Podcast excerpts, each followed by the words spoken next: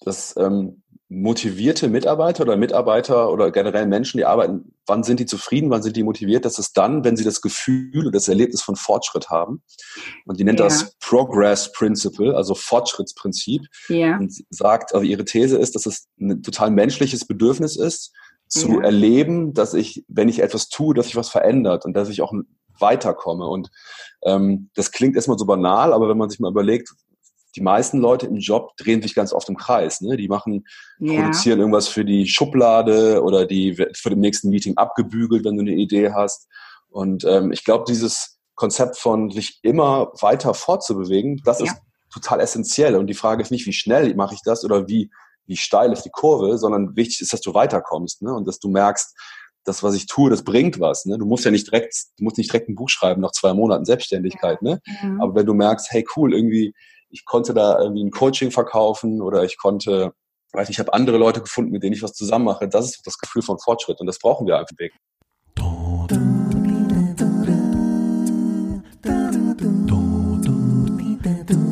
Hallo und herzlich willkommen und wie schön, dass du auch wieder dabei bist beim Podcast Create Your Work Life von Claudia Winkel dem Podcast, wo sich alles um dein Arbeits- und Lebensglück dreht, auf das du viele Flow- und Freumomente in deinem Leben findest, entdeckst und wiederentdeckst, dass der Virus Arbeits- und Lebensglück sich ganz schnell verbreitet.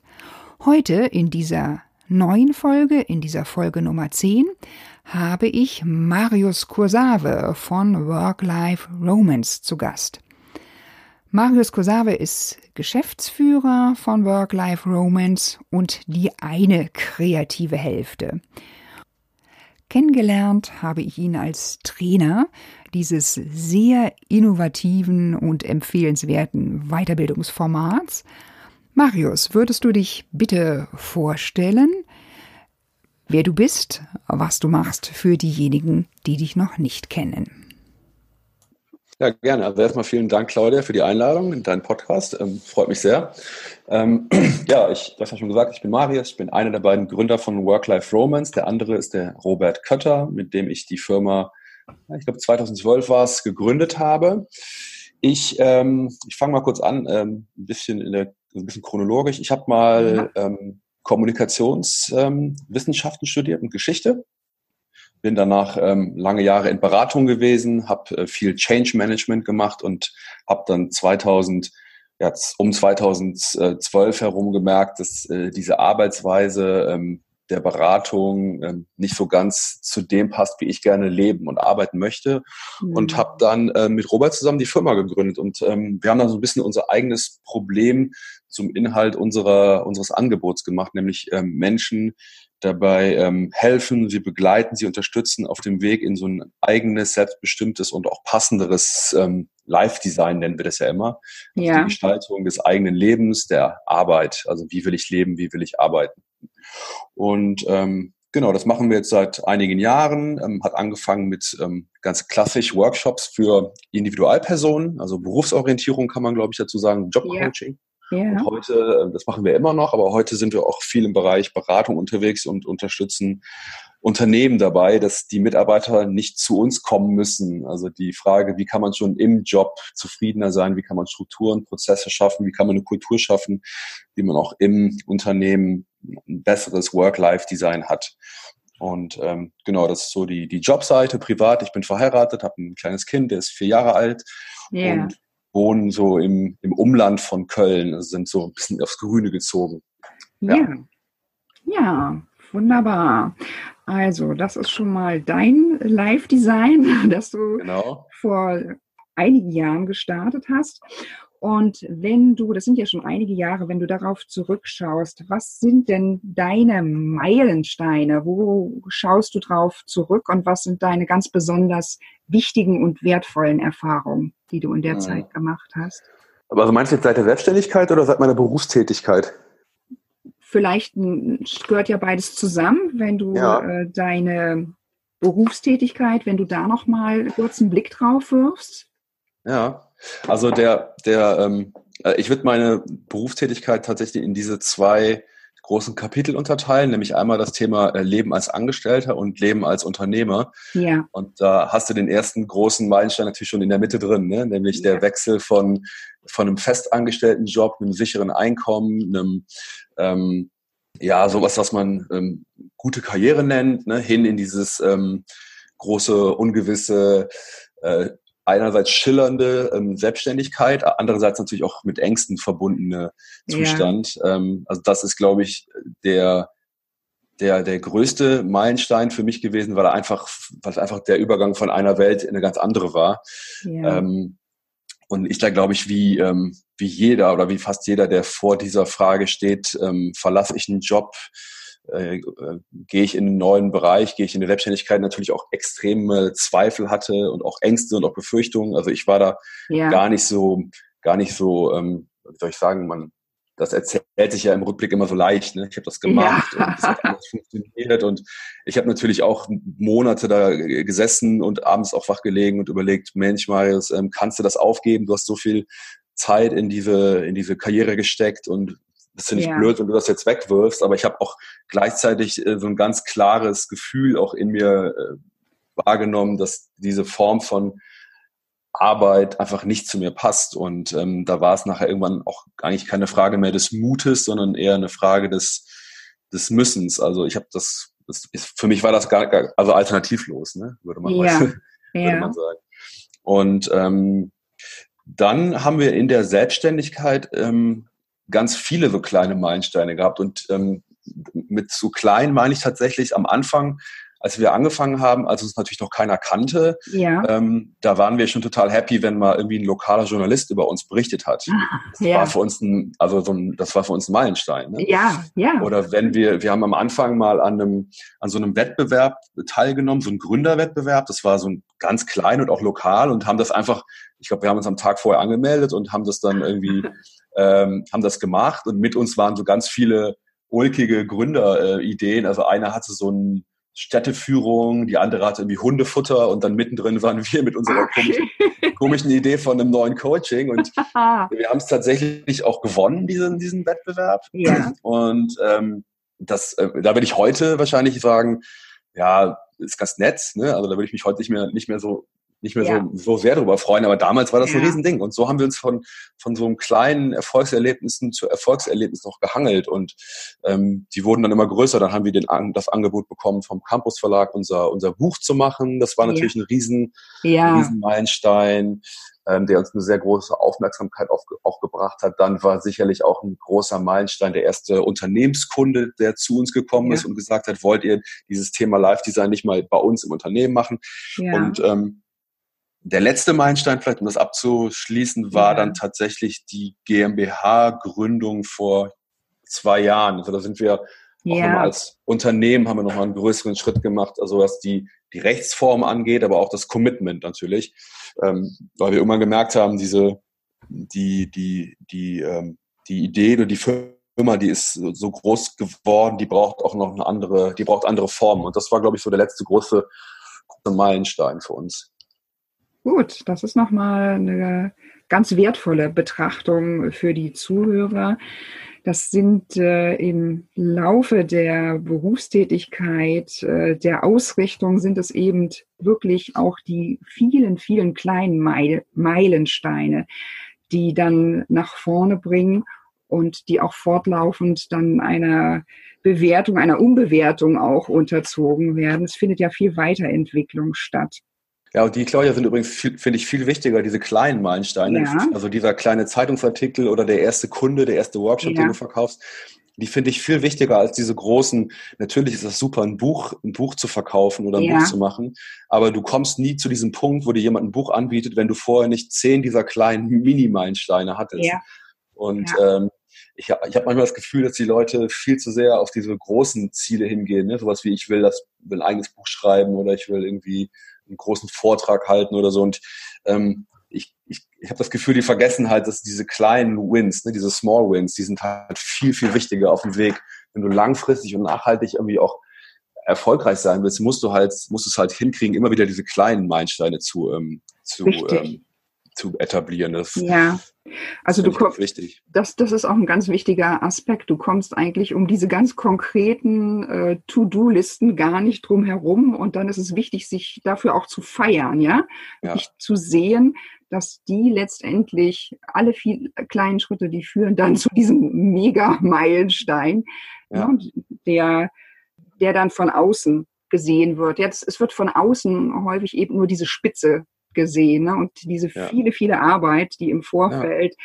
in kleinen Hacks davor äh, vollbracht wird jeden Tag, die ist so unsichtbar häufig. Die siehst du nicht. Ja, und es gibt, eine, hm? es gibt auch eine ganz spannende Untersuchung von einer ähm, amerikanischen Professorin, deren Namen ich jetzt aktuell nicht mehr erinnere, aber die hat ähm, rausgefunden, dass, dass ähm, motivierte Mitarbeiter oder Mitarbeiter oder generell Menschen, die arbeiten, wann sind die zufrieden, wann sind die motiviert? Das ist dann, wenn sie das Gefühl und das Erlebnis von Fortschritt haben.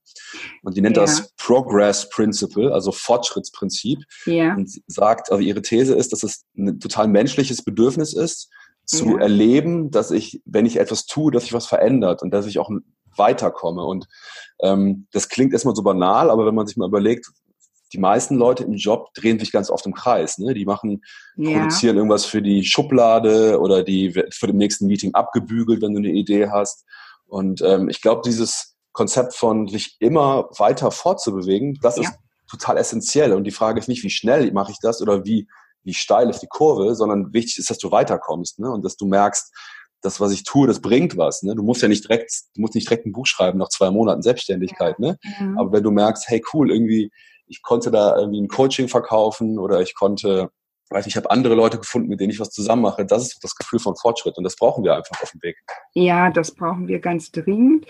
Da finde ich in dem Zusammenhang auch äh, super spannend, dass derzeit äh, diese sogenannten WOL, also Working Out Loud Circle, in Unternehmen eine unglaublich starke Resonanz erfahren, wo letztendlich äh, dieses Bestätigen auch mit enthalten ist, dass ich innerhalb einer Gruppe, also es sind äh, Peer Groups, äh, die sich für zwölf Wochen zusammenschließen und unter bestimmten Fragestellungen Entwicklung, persönliche Weiterentwicklung forcieren und unterstützen. Das ist dieser Working Out Loud Circle. Ich habe den auf dem Barcamp jetzt auch gerade aktuell kennengelernt, bin da das erste Mal mit in Berührung gekommen. Und die entfalten eine unglaubliche Kraft. Ja, da was auf den Weg zu bringen, weil man gemeinsam etwas bewegt. Also wenn ich ja. Leute frage, die daran teilnehmen, die, das deckt sich total mit dem, was diese Professorin herausgefunden hat, was Menschen dann letztendlich zum Handeln bringt und mit einem guten Gefühl verbunden ist. Das ist natürlich spannend, wenn man sich überlegt, dass das, das müssten ja, also das ist ja eigentlich die originäre Aufgaben der Arbeitgeber, finde ich an sich. Ne? Das ist schon ja. ganz, ganz witzig,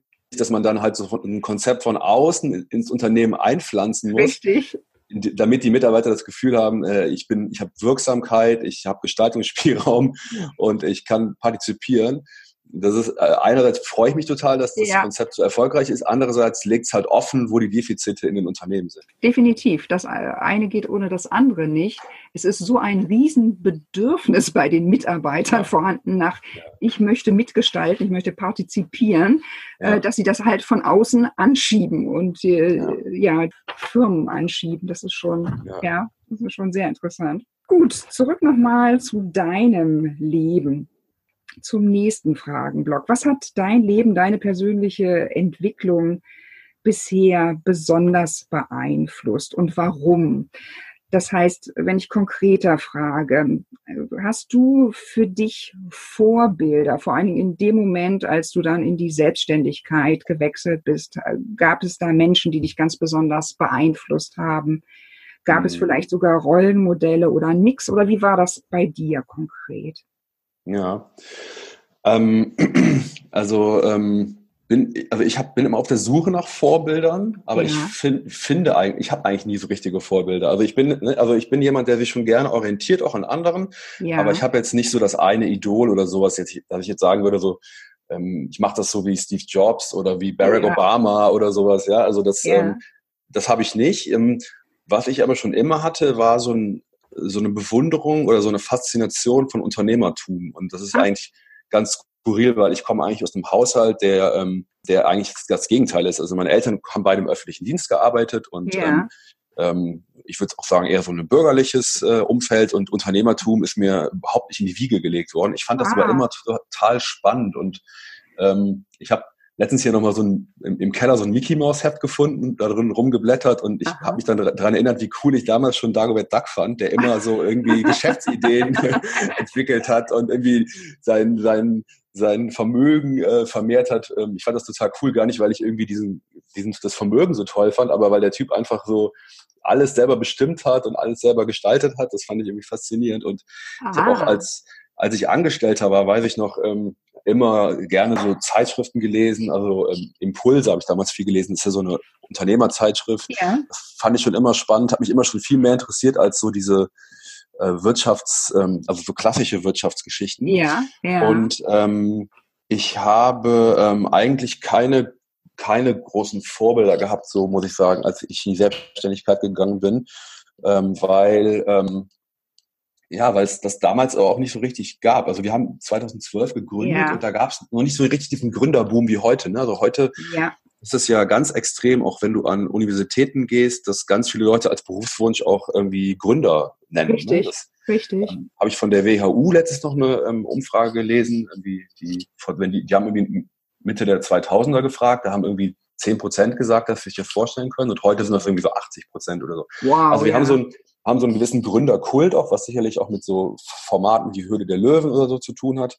Ja, ähm, richtig. Und ähm, das gab es einfach damals nicht so. Und da haben wir es einfach so gemacht, wie wir es meinten, dass es funktioniert. Und ähm, haben einfach so äh, unsere eigenen Regeln äh, bestimmt und gesetzt. Und das war eigentlich auch ganz gut so, weil ich finde immer, ich finde immer sehr schwer, sich so zu vergleichen.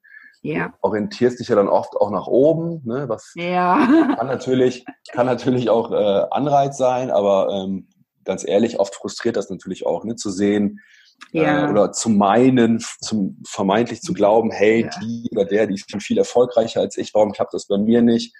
Und ähm, das ist, glaube ich, oft ein bisschen zu vereinfacht. Also da muss man tatsächlich immer auf seine eigene Situation gucken und auch sein eigenes Tempo finden. Ne? Du hast auch, also jeder Mensch hat auch einen eigenen Rhythmus, in dem er Projekte vorwärts bringt oder sich selber auch in Situationen überhaupt reinbegeben möchte. Ähm, nee, ich, also ich überlege gerade, ob wir so ob es noch irgendwas gibt, wo ich sage, daran habe ich mich orientiert. Nee, habe ich nicht. Also wie gesagt, es gibt keine konkreten Personen, aber ich habe schon ja. immer so aufgesaugt, wie andere das gemacht haben. Also das glaube ich, vielleicht würde ich auch sagen, ist wichtig, immer zu gucken, links und rechts, was gibt es und wie, wie machen es andere, ähm, aber dann wie, zu überlegen, wie kann ich das auf mich an, an, anpassen oder wie kann ich es für mich adaptieren. Ja, ja, das ist das ist auch nochmal eine ganz interessante Sichtweise. Also es ist äh, schon, kann schon äh, gute Impulse geben, sich an anderen zu orientieren. Aber wichtig ist es auch, dass man eigentlich auf sich selber guckt. Ja.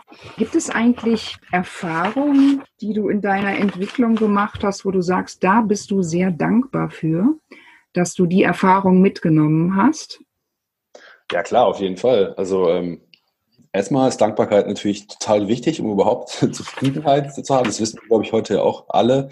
Ne? Also sich auch ganz klar zu machen, dass nichts selbstverständlich ist und ja. äh, wie du ja eben auch schon, finde ich, total schön gesagt hast, auch den Erfolg feiern und zelebrieren. Das, das ist zum Beispiel was, wo ich noch nicht so gut bin. Also ich gehe dann schnell über auch Erfolge hinweg und setze mir dann lieber das nächste Ziel.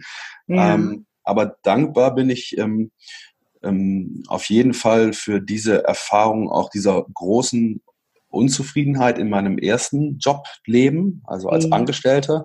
Und ähm, ich finde das immer wichtig zu sagen, wenn ich das so sage, dass das, ich hatte super coole Kollegen, das waren ja. auch echt tolle Firmen und tolle Projekte. Das hat gar nicht an denen gelegen, sondern es hat einfach, ich habe einfach nicht dahin gepasst. So, das war einfach nicht das Setup für mich. Ne? Ja. Und ähm, das war damals natürlich überhaupt nicht schön, sondern äh, eher ähm, ja, also es war natürlich bedrückend und mhm. auch, äh, ja, hat mich hat mir sehr viel Energie ge gekostet, körperlich und seelisch.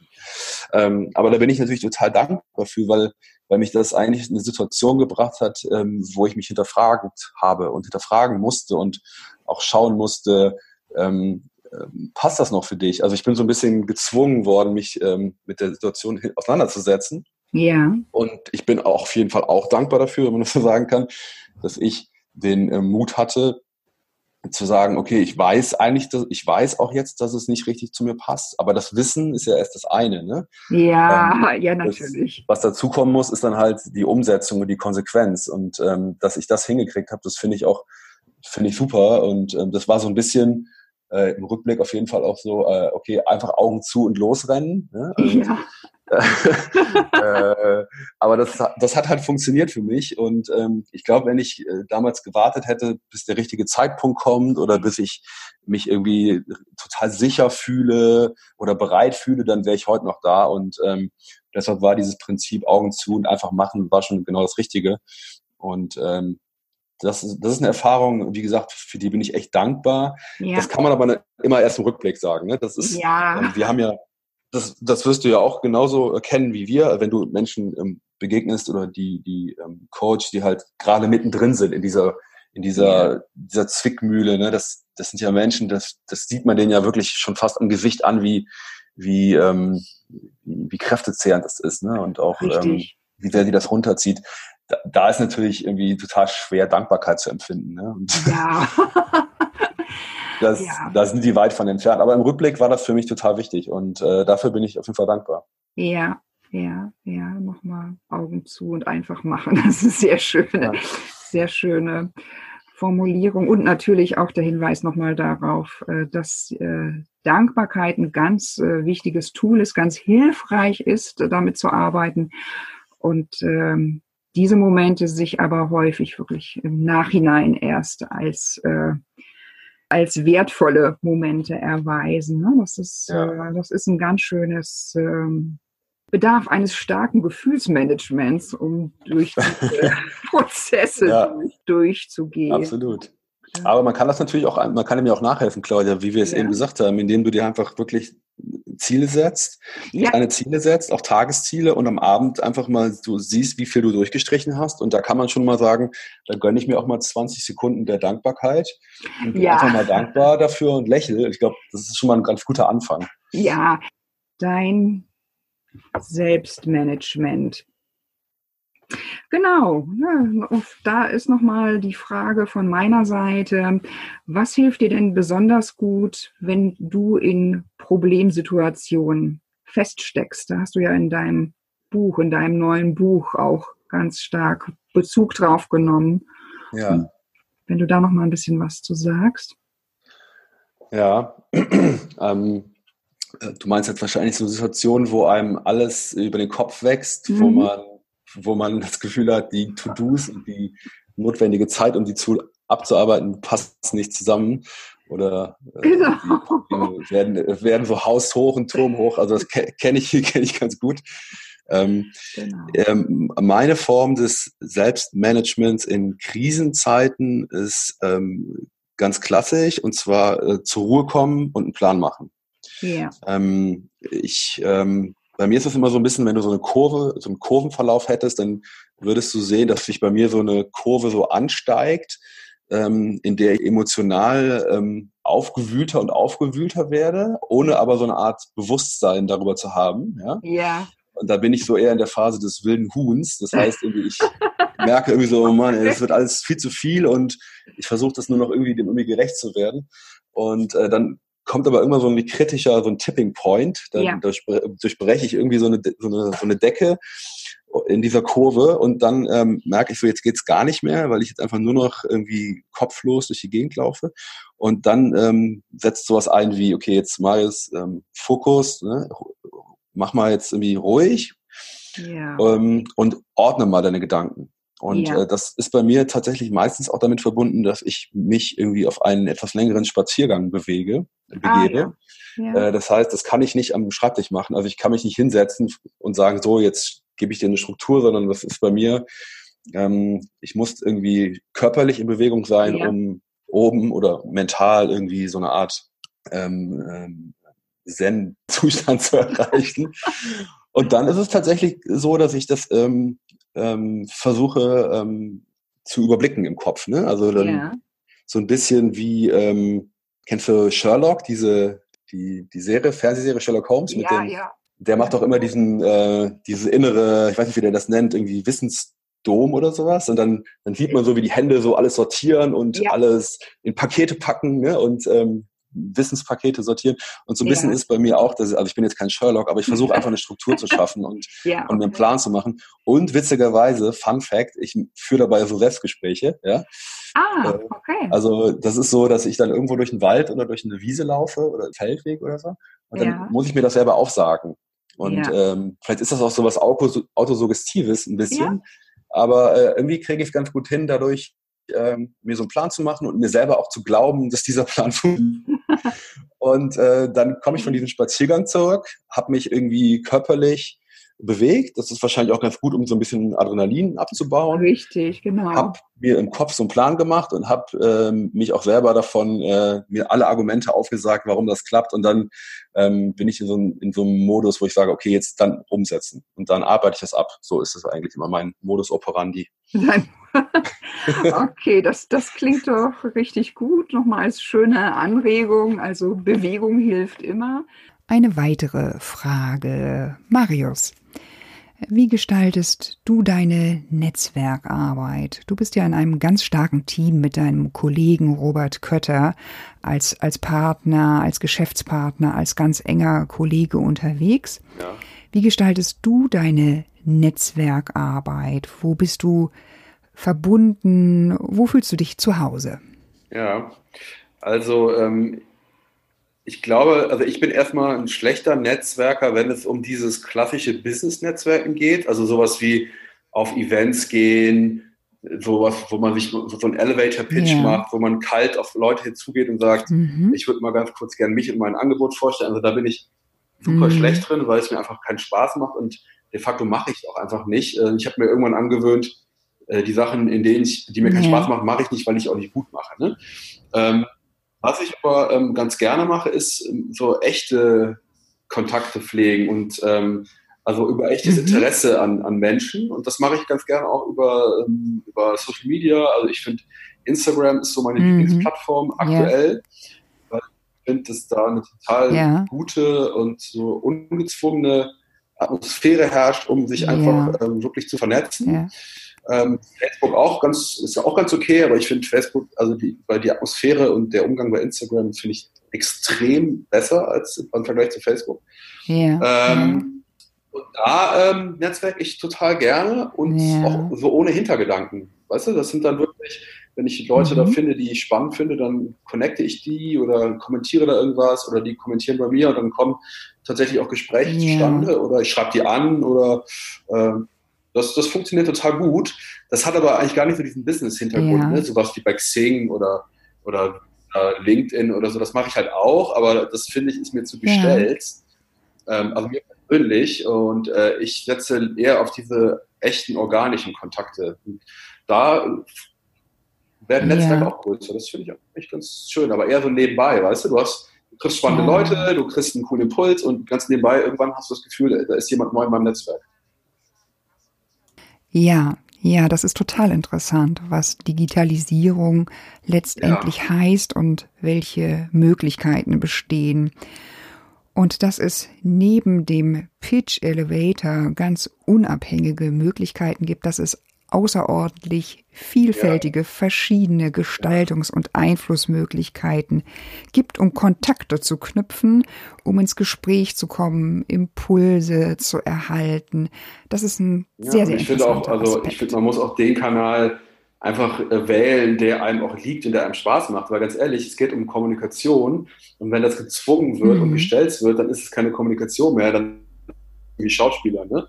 Und ähm, hm. da habe ich einfach keinen Bock drauf, meine Zeit auch damit zu verschwenden. Und ich meine, wenn man gut ist, hm. wenn man gut darin ist, auf ein Event zu gehen, von der, von mir aus irgendwie IHK oder von irgendwelchen Startups oder so, äh, oder Gründernetzwerken, wenn man das total gerne macht und auch gut drin ist, nicht mit einem Glas hm. äh, äh, Apfelschorle oder äh, ne, Mate-Tee, irgendwie einfach mal in eine Gruppe zu stellen, hm. dann why not, dann soll man das machen. Aber ich für meinen Teil, das ist hm. nicht mein, ist nicht mein Ding, das mache ich nicht. Ja, das ist nochmal ein ganz wertvoller Beitrag deinerseits, Marius. Es gibt hier nicht die Kategorien, äh, das ist gut, das ist schlecht, äh, besser, schlechter. dieses Schwarz-Weiß-Denken an dieser Stelle, das ja. bringt wenig weiter, sondern es geht um ganz persönliche, individuelle Erfahrungen, die auch immer sehr viel mit eigenen Gefühlen und Befindlichkeiten zu tun haben. Gut, jetzt sind wir auch ganz kurz vor Schluss. Jetzt kommt die letzte Frage. Welche sind deine drei wichtigsten Erkenntnisse als Unternehmer? Was würdest du deinem jüngeren Ich oder einem jüngeren Kollegen raten? Was würdest du ihm empfehlen? Was ist wichtig zum Einstieg? Also wir haben ganz am Anfang mal, ähm, oder hab, ja, haben wir mal mit einem äh, mit einem Typen zusammengesessen, mhm. da ging es um eine Kooperation, die aber nie zustande gekommen ist. Und das war so ein ganz alter mhm. Hase, ein ganz alter Business-Hase. Und äh, da habe ich damals so, da waren wir vielleicht ein Jahr im Geschäft, habe ich so ein bisschen geklagt und gesagt, ich finde das so mühsam, dass irgendwie man alle ja. Türen selber aufstoßen muss. Das, ne, das ist, ähm, da haben wir, glaube ich, eben auch schon drüber geredet. Ähm, ich habe im Vorgespräch war das, dass man halt als Selbstständiger mhm. jeden Euro, bis du den verdienst, musst du halt unglaublich viel Energie im Vorfeld ja. aufwenden, damit das reinkommt. Das gesagt, ich eigentlich nie vergessen. Meine Erfahrung ist es, als Selbstständiger musst du die Türen selber aufmachen. Ne? Und ähm, Rückblick nach ja. fast zehn Jahren würde ich es auch so unterstreichen, dass du einfach nicht darauf warten kannst, bis sich Türen öffnen oder ähm, sich für Chancen ergeben, sondern wenn du sie dir nicht selber kreierst und die Türen nicht selber aufmachst, passiert auch nichts. Und dafür ist der Wettbewerb viel zu hart, dafür gibt es andere Leute, äh, die super hart an ihren mhm. Zielen und an ihren Visionen arbeiten. Das heißt, du musst tatsächlich selber vorangehen, diese Türen selber mhm. aufmachen. Also nicht darauf warten, bis was passiert. Das ist so das Erste. Das ja. Zweite ist ja, tatsächlich, ja. Äh, vergiss äh, oder vergiss äh, tolle Ideen. Also es kommt nicht auf tolle Ideen an. Eine tolle Idee sind 10% von einer, von einer Erfolgsstory. 90% ist halt tatsächlich äh, Umsetzung. Ne? Disziplin, Biss, äh, mm. dranbleiben, nicht aufgeben, ja, also tatsächlich Ideen auf die Straße bringen. Und das, da schließt sich wieder der Kreis zu meinem Buch, wo ich der Frage ja auch nachgegangen bin, wie kommt man eigentlich in die Umsetzung? Yeah. Weil äh, die meisten yeah, Leute yeah. so viele Leute, also angehende Unternehmer, die beschäftigen sich viel zu lange mit der Idee und äh, grübeln und malen die aus im Kopf und bauen noch ein kleines Stück dran und schmücken die aus und das ist total, das ist, das ist voll, voll die Zeitverschwendung, ja. Also eine gute Idee haben viele, ja. Also jeder äh, hat fast eine gute Idee. Erfolgreich sind die Leute, ja. die schaffen, diese gute Idee umzusetzen und die wirklich auf die Straße zu bringen. Und okay. ähm, das darf man einfach nicht vergessen. Und da kommen halt so Dinge ins Spiel, wie halt eben schon gesagt, sowas wie äh, auch mal Durchhaltevermögen, Willensstärke, ähm, Dinge zu tun, die keinen Spaß machen. Das ist überhaupt nicht schillernd, das ist überhaupt nicht ja. schön. Ne? Die meisten Leute beschäftigen sich gerne mit diesen schillernden Sachen. Sowas man malt sich aus, ja. im Kopf, äh, also man malt sich im Kopf aus, wie man der erfolgreiche ja. äh, Unternehmer ist, wie man auf der Bühne beklatscht wird, wie die Leute dein Buch lesen, ja. Das ist alles total schön und leicht, das macht auch Spaß, damit beschäftige ich mich gerne. Ich kann mir stundenlang mir vorstellen, wie mein Buch irgendwie ja. gelobt wird. Aber äh, wird halt erst gelobt, wenn ich es auch schreibe. Und das, da kommen die ins Spiel, die nicht so schön sind. Nämlich äh, hinsetzen, wenn man keine Lust hat, hinsetzen, wenn äh, das Kind krank ist, mhm. hinsetzen, wenn man keine Ideen hat, mhm. hinsetzen, äh, wenn es mhm. drei Uhr nachts ist oder fünf Uhr morgens, ja. Das gleiche gilt ja auch für andere Ziele, nicht nur fürs mhm. ähm, Buchschreiben, sondern auch fürs Unternehmen gründen, fürs Sport machen, fürs äh, Abnehmen von mir aus, ja. Also das ist völlig egal. Weg von diesem schillernden, ich male mir aus, wie schön es ist, hin zu den unangenehmen Dingen. Die gehören halt auch dazu. Aber wenn du die machst, kommen halt auch die schönen Dinge irgendwann mhm. dazu. Und äh, ich habe ganz oft morgens gesessen und an diesem Buch geschrieben, obwohl ich überhaupt keine Lust hatte und ich wusste nicht, wie ich diese zehn Seiten füllen musste, die ich am Tag zu schreiben hatte. Ja. Irgendwann kommt aber der Moment, wo du dann dieses Buch in den Händen hältst und dann bist du wieder bei diesen schönen Sachen, aber die bedingen halt eben auch die Umsetzung. Und das, ja. das sind so zwei Sachen, die ich glaube ich, ähm, die ich ganz wichtig finde. Also ähm, Türen selber aufmachen und halt auch den Biss entwickeln, Sachen ja. äh, umzusetzen. Weil dann unterscheidet man sich von den Leuten, die immer drüber reden und die davon träumen, irgendwas ja. zu machen, aber die es nicht tun, zu denen die ja. halt wirklich machen. Ja, ja, ja, da hast du noch mal zwei ganz wesentliche Erfahrungen nach vorne geschoben, Marius. Der Unterschied zwischen den Träumern, denjenigen, die gerne möchten, ja. und denen, die dann tatsächlich ja. handeln. das sind letztlich auch viele Routinen. Routinen sind das A und O. Und zwar ja. dann routiniert dein Ding zu machen, wenn Kinder krank sind und auch wenn du keine Lust hast. Das soll durchaus dem einen oder anderen passieren. Dann ist es wichtig zu handeln und weiterzumachen. Ja. Ja. Also Emotionen, Emotionen sind total wichtig in der Motivationsphase. Also sich für ein Ziel zu begeistern, mhm. so Feuer zu fangen und richtig Bock drauf zu kriegen, dann sind Emotionen total gut. In der Umsetzung, also man redet ja in der mhm. Psychologie von Motivation, die Zielsetzung und die Volition ist dann die Umsetzung. Und in der Volition musst du es manchmal mhm. eben umgekehrt machen. Da musst du Emotionen halt eben im Griff kriegen, im Zaum halten, weil wenn du nur dann schreibst am mhm. Buch oder nur dann an deiner Firma arbeitest, wenn du total Lust hast, total motiviert bist, mhm. dann machst du es einfach nie, ja? Mhm. dann passiert nichts. Mhm. ja. Und dann gibt es natürlich immer wieder Gründe, wichtige Gründe. Also in dieser Disziplin ist unser Gründe, Gehirn genau. einfach ausgezeichnet. Das hat der amerikanische Kommunikationswissenschaftler ja. Paul Watzlawick ja, ja. hervorragend in der Anleitung zum Unglücklichsein beschrieben. Gründe zu handeln oder nicht zu handeln. Auf alle Fälle Gründe. Als letztes noch, Marius. Wann bist du im Flow? Was begeistert dich? Was sind deine persönlichen Flow-Momente? Ähm, tatsächlich, wenn ich meiner Neugier ähm, äh, folgen darf. Und äh, das ist, glaube ich, so einer der Grundantriebe überhaupt mhm. für mich, äh, auch jetzt bei der Firmengründung, beim, bei den Büchern, die wir geschrieben mhm. haben oder beim letzten Buch, das ich geschrieben habe, ist es tatsächlich die mhm. Grundlage immer so eine echte Neugier, einer, einer Frage mhm. auf den Grund zu gehen oder so einem Themenfeld auf den Grund zu gehen. Und wenn ich, wenn ich das machen kann, dann, ähm, mhm. dann bin ich, glaube ich, tatsächlich im Flow und achte irgendwie weder darauf, wie viel mhm. Zeit habe ich jetzt hier schon investiert oder äh, ist es mhm. draußen gerade Tag oder ist es gerade nachts. Habe ich was gegessen, habe ich nichts gegessen. Also da bin ich mhm. wirklich so im, im, im Flow-Moment drin. Und das ist bei mir, ja, das ist einfach Neugier stillen, Neues entdecken. Wunderbar. Herzlichen Dank, Marius. Ich, ich freue mich. Wann warst du das letzte Mal im Flow? Also wann bist du das letzte Mal so richtig in deinen Aufgaben, in deinen Tätigkeiten ein und abgetaucht und hast Raum und Zeit um dich herum komplett vergessen? Die Glücksforschung spricht äh, von der Wichtigkeit und betont äh, Flow-Momente für dein Arbeits- und Lebensglück. Also notier sie dir, schreib sie dir groß auf einen Zettel, auf das schönste Blatt Papier, was du hast, und dann achte drauf, äh, wann du im Flow bist, möglichst sehr viel jede Woche. Ich wünsche dir einen schönen Tag. Schön, dass du wieder dabei warst beim Podcast Create Your Work Life. Mach's gut, bis zum nächsten Mal. Claudia, ciao.